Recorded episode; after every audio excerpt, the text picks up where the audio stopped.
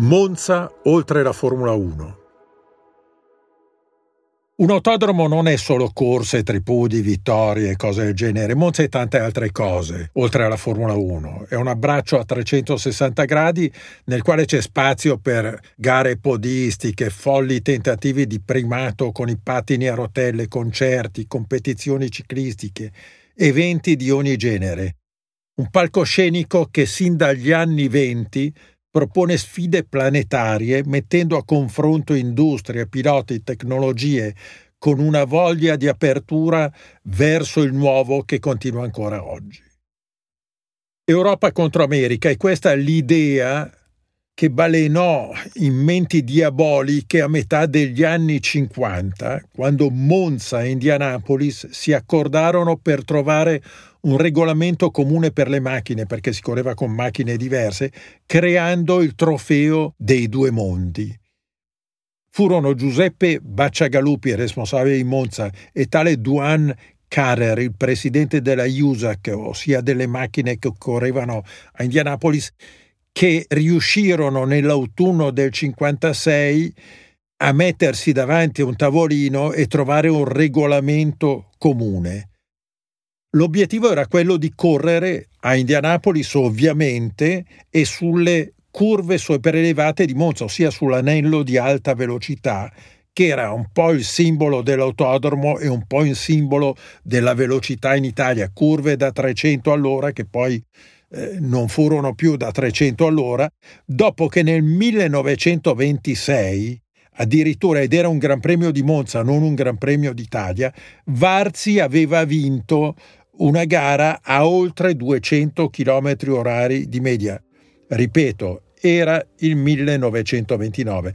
Così, nel millenovecentocinquantasei prese l'avvio questo trofeo dei due mondi e si corse a Monza. C'erano dieci macchine americane, c'erano tre Jaguar, c'erano due Maserati. Si correva in senso antiorario perché così volevano gli americani, in quanto si correva in senso antiorario a Indianapolis e le macchine erano addirittura asimmetriche, ovvero avevano i bracci delle sospensioni a destra e a sinistra di lunghezza diversa.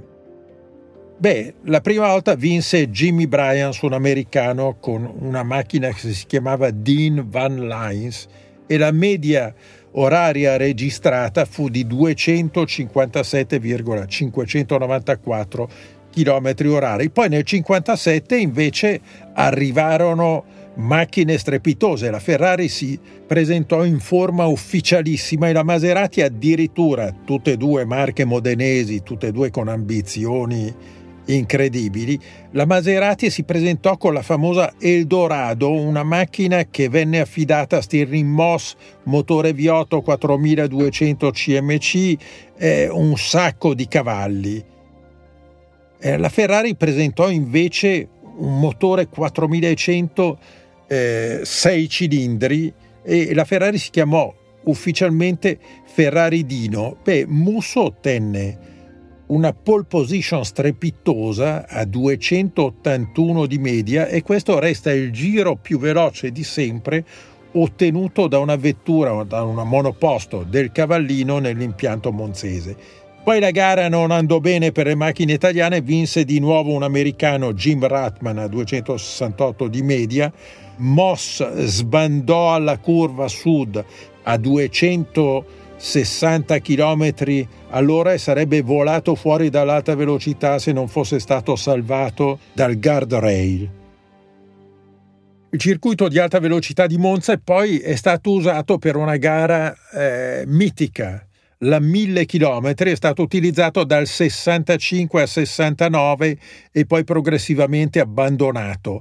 Una gara che eh, sino al millenovecentonovantadue ha fatto parte del campionato del mondo sport prototipi, poi sono cambiate le varie categorie, ci sono state eh, gare su varie distanze, sempre eh, su lunghe distanze, valide per tanti altri campionati, però eh, la mille chilometri resta mitica, resta mitica perché ci sono stati duelli epici tra le Ferrari, le, le Porsche, le Ford, le Alfa Romeo. Eh, io ricordo il millenovecentosessantasei quando vinsero Sarti e Parks con le Ferrari trecentotrenta P tre, e nell'ultima parte della gara piove, loro vinsero nonostante si fosse rotto qualcosa di fondamentale in quelle condizioni, il tergicristallo, e riuscirono a prevalere le Ferrari davanti alle Ford G T quaranta e alle Porsche. Poi nel sessantasette hanno vinto Amon e Bandini. Beh, Amon non aveva mai vinto una gara di Formula uno, però fu un grande asso degli sport prototipi. Amon e Bandini con le P quattro, poi hanno vinto le G T quaranta di Hobbs e Hawkins, le Ford, potentissime. Poi hanno vinto eh, le Porsche novecentodiciassette di Rodriguez, Kinnunen, eccetera. E fino a quando poi siamo arrivati alla fine, eh, al declino degli sport prototipi, ma nonostante questo eh, X e Regazzoni con la Ferrari trecentododici, che era una specie di bicicletta, tanto era agile, vinsero nel settantadue, poi vinsero ancora X e Redman con la Ferrari, e poi negli ultimi anni c'è stato il dominio dell'Alfa Romeo. Addirittura altri due grandi velocisti come Merzario e Mario Andretti si imposero con l'Alfa Romeo trentatré T T dodici, e Merzario replicò nel settantacinque insieme con il francese Lafitte. Poi il campionato del mondo è diventato campionato del mondo endurance, e nel millenovecentottanta abbiamo qualcosa di straordinario, perché sul gradino più alto del podio va una donna, si chiama Desiré Wilson, è inglese, carina, gentile, e addirittura aveva preso parte a una corsa di Formula uno non valida per il mondiale, la Race of Champions a Brands Hatch nel millenovecentonovanta. Addirittura aveva preso parte a una gara di Formula uno, la Race of Champions di Brands Hatch, con la Tyrrell nel millenovecentosettantanove. Eh, la gara non era valida per il mondiale. Poi l'anno dopo, con la Formula Aurora, che erano delle Formula uno vecchie, e la stessa Desiré Wilson eh, si era imposta ancora a Brands Hatch in una corsa del campionato nazionale, e risulta essere l'unica donna che abbia vinto con una Formula uno, anche se quelle Formula uno che erano delle Formula uno vecchie si chiamavano Formula Aurora. Bene, la Wilson corre nel millenovecentottanta a Monza in coppia con Alain de Cadenet. Alain de Cadenet era un playboy londinese divertentissimo, un personaggio straripante, aveva una collezione di motoscafi d'epoca, di moto, di aerei, miliardario, non sapeva dove mettere i soldi. Personaggio mitico perché adorava la ventiquattro ore di Le Mans e le gare in genere di durata. Ecco, i due vinsero appunto a Monza, e vinsero con una macchina che lo stesso de Cadenet aveva fatto costruire mettendogli il proprio nome. Il motore era un Ford otto cilindri molto simile a quelli che correvano in Formula uno. C'è un altro nibbio che si chiama Nibbio due, voluto dall'ingegner Giovanni Lurani, che era stato pilota, che fa altri record a Monza fra il cinquantasei e il cinquantotto. Addirittura qua le ruote sono quattro, non è più una moto, è qualcosa di particolare, un siluro rosso molto affascinante con la carrozzeria costruita da Ghia, eh, che eh, fa dei record nella classe sino a trecentocinquanta.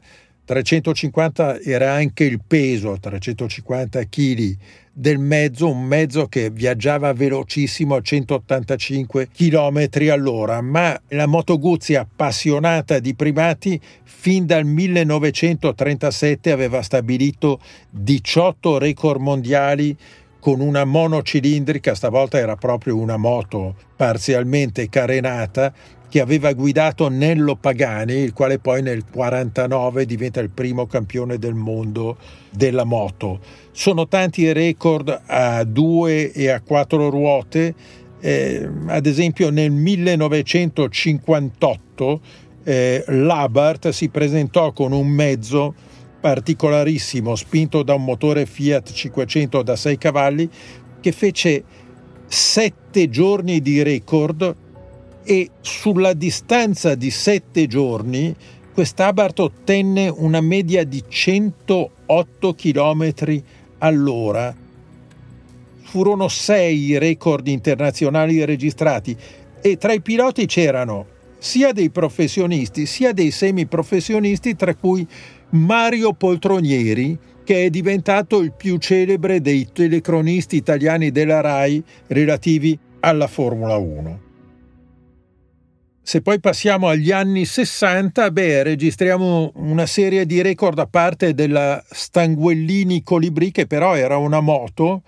Poggio e Campanella fecero sei record mondiali, tra cui beh, con uh, il motore era un Guzzi duecentocinquanta gamba lunghino da ventinove cavalli, che sono pochi, e sull'ora registrò, vennero registrati centosessantaquattro virgola sessantatré chilometri. Nel sessantanove la Moto Guzzi invece decise di eh, lanciare ulteriormente la propria V sette Special e ci furono record addirittura duecentotrentasei km all'ora su lunghe distanze. quindici record mondiali vennero registrati, tutti oltre i duecento km all'ora, e qua c'erano fior di piloti, perché c'era Alberto Pagani, Mandracci, Trabalzini, Bertarelli, Brampilla, D'Altoè.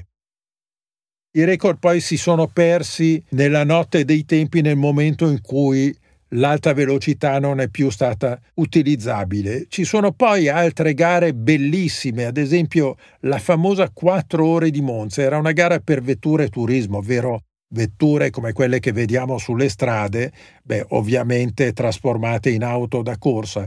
E qua c'è una cosa straordinaria, perché tutti pensano all'Auda che vince a Monza, che vince il mondiale, eccetera, ma nessuno forse ricorda che la prima vittoria di Lauda a Monza fu nella quattro ore del millenovecentosettantatré, quando si impose insieme con Muir su una B M W tremila C S L.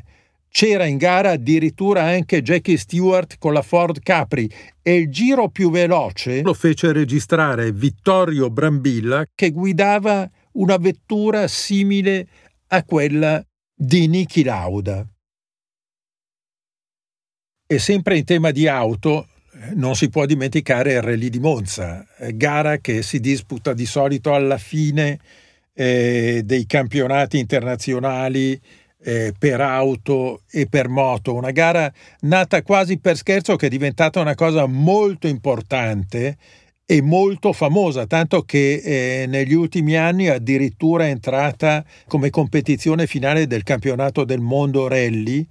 Addirittura una volta si gareggiava dentro l'autodromo ed era una sfida da settantotto tra rallisti, velocisti, piloti di moto, eccetera, eh, sull'asfalto, sullo sterrato, eccetera. Poi, quando si è passati alla validità nel duemilaventi e ventuno eh, di campionato del mondo, si è sconfinato nelle province di Lecco, Bergamo e zone limitrofe all'autodromo. Ci sono state vittorie di rallisti grandi come Vudafieri, Federico Ormezzano, Bettega, Cerrato, Cunico, Zanussi, eccetera, e poi anche vittorie di pistaioli come Larini, Francia, Spinelli, Dindo Capello, eccetera. Ma il re del Rally di Monza è Valentino Rossi, che l'ha vinto sei volte dal duemilasei al duemiladiciotto, sempre guidando macchine della Ford, Focus e Fiesta. Questi successi hanno incentivato Rossi ad abbracciare una carriera nelle auto che è rimasta abortita sin quando ha corso in moto. Eh, ci si è dedicato alle auto sulle gare di lunga distanza con l'Audi solo di recente, dopo che ha abbandonato del tutto le competizioni motociclistiche. Eh, nell'ambito di Monza c'è stato anche il Master Show, una gara a eliminazione che addirittura nel millenovecentottantaquattro ha vinto Alboreto, poi l'hanno vinto i vari, lo stesso Rossi, Longhi, Loeb, Cairoli, il campione del mondo di motocross, Crugnola, tanti altri. È un diversivo molto affascinante che ha rivitalizzato l'autodromo nella stagione morta e ha fatto parlare di Monza quando ne, in un ambito che nessuno poteva immaginare.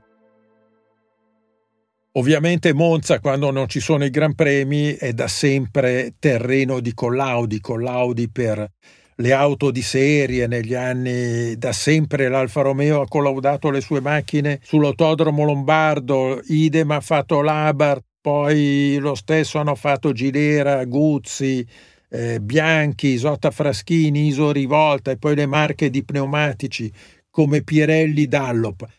Ma Monza è stato teatro anche di grandissime gare del campionato del mondo di moto con la denominazione di Gran Premio delle Nazioni. È praticamente dall'anno di fondazione millenovecentonovantadue che Monza ha ospitato con successo e con un'enorme accoglienza di pubblico la gara iridata delle moto. Si è andati avanti fino al millenovecentosettantatré, quando ci fu la tragedia di Pasolini e Sarinen, che costrinse poi gli organi internazionali del motociclismo a rivolgersi ad altri circuiti. Monza è poi tornata nell'ottantatré, ottantasei, ottantasette per qualche escursione. Comunque a Monza è nato il fenomeno Sartis, che addirittura ha vinto nella trecentocinquanta e nella cinquecento nel cinquantotto, poi ha vinto nel cinquantanove, poi ha vinto nel sessanta, e addirittura quando per la prima volta il motociclismo decise di disputare la sua gara iridata a Imola, il conte Domenico Augusta non volle mandare le sue moto a partecipare in Emilia perché disse che il mondiale delle moto poteva essere ospitato solo a Monza. Poi incominciò a ricredersi. Oltre a Sartis, a Monza hanno vinto tutti i più grandi campioni, se solo pensiamo alle sei vittorie di Mike Elwood con M V Agusta, Honda eccetera, e addirittura ai trionfi a ripetizione di Giacomo Agostini soprattutto con la M V. Ma c'è un episodio particolare che risale al millenovecentocinquantanove, quando a Monza per la prima volta nella classe centoventicinque vince un pilota della Germania Est. Si chiama Ernst Degner ed è un pilota velocissimo che si impone con la M Z, una moto che era stata progettata da Walter Kaden, uno degli scienziati della Germania Est che addirittura aveva lavorato insieme con Werner von Braun, quello che poi era emigrato negli Stati Uniti, e tutti sappiamo la carriera che ha fatto in campo missilistico. Bene, qua c'è un piccolo giallo perché a Degner la Germania Est andava un po' stretta, per cui nel millenovecentosessantuno, dopo il Gran Premio di Svezia, Scappa in Danimarca, scappa in Danimarca e lo ritroviamo l'anno dopo quale pilota e tecnico della Suzuki. Beh, cosa aveva fatto? Si era preso tutti i progetti dell'M Z e li aveva portati ai giapponesi. Così nel millenovecentosessantadue Degner diventa campione del mondo della centoventicinque. Poi passano gli anni, continua a gareggiare, ma sempre col sospetto che ci fossero gli uomini del, dei servizi segreti della Germania Est a seguirlo in attesa di una vendetta. Nel millenovecentosessantasei ha un grosso incidente a Suzuka che lo, che lo costringe al ritiro, ma è stato un pilota talmente forte che una delle curve più difficili di Suzuka si chiama Degner Curve oggi. Emigra alle Canarie perché dice che l'atmosfera delle Canarie e l'aria secca gli fa passare un po' dei dolori che gli sono rimasti in seguito a quell'incidente. La leggenda dice che prendesse molti antidepressivi. A un certo punto lo trovano morto nel suo letto, col sospetto che a ucciderlo fosse stato il veleno della Stasi. Ma l'autodromo non è solo corse, è anche qualcos'altro di molto più universale. Il ventuno maggio del millenovecentottantatré compare a Monza Papa Wojtyla, ovvero Giovanni Paolo secondo, e ad accoglierlo trova duecentomila persone. Fa un discorso ai giovani e dice: aiutate a costruire una società nuova, diversa, migliore. Un proclama che venne accolto con un'acclamazione durata tantissimi minuti. Sembra ieri, sono trascorsi quaranta anni. La società nuova la stiamo vivendo, che sia diversa non c'è dubbio, che sia anche migliore lo dirà il tempo. Ma è molto bello che quel messaggio, più che mai attualissimo, sia partito da un luogo come Monza, dove i giovani continuano a incontrarsi, a confrontarsi, a prendere spunti per migliorare il contesto in cui dimoriamo, in cui ci esprimiamo.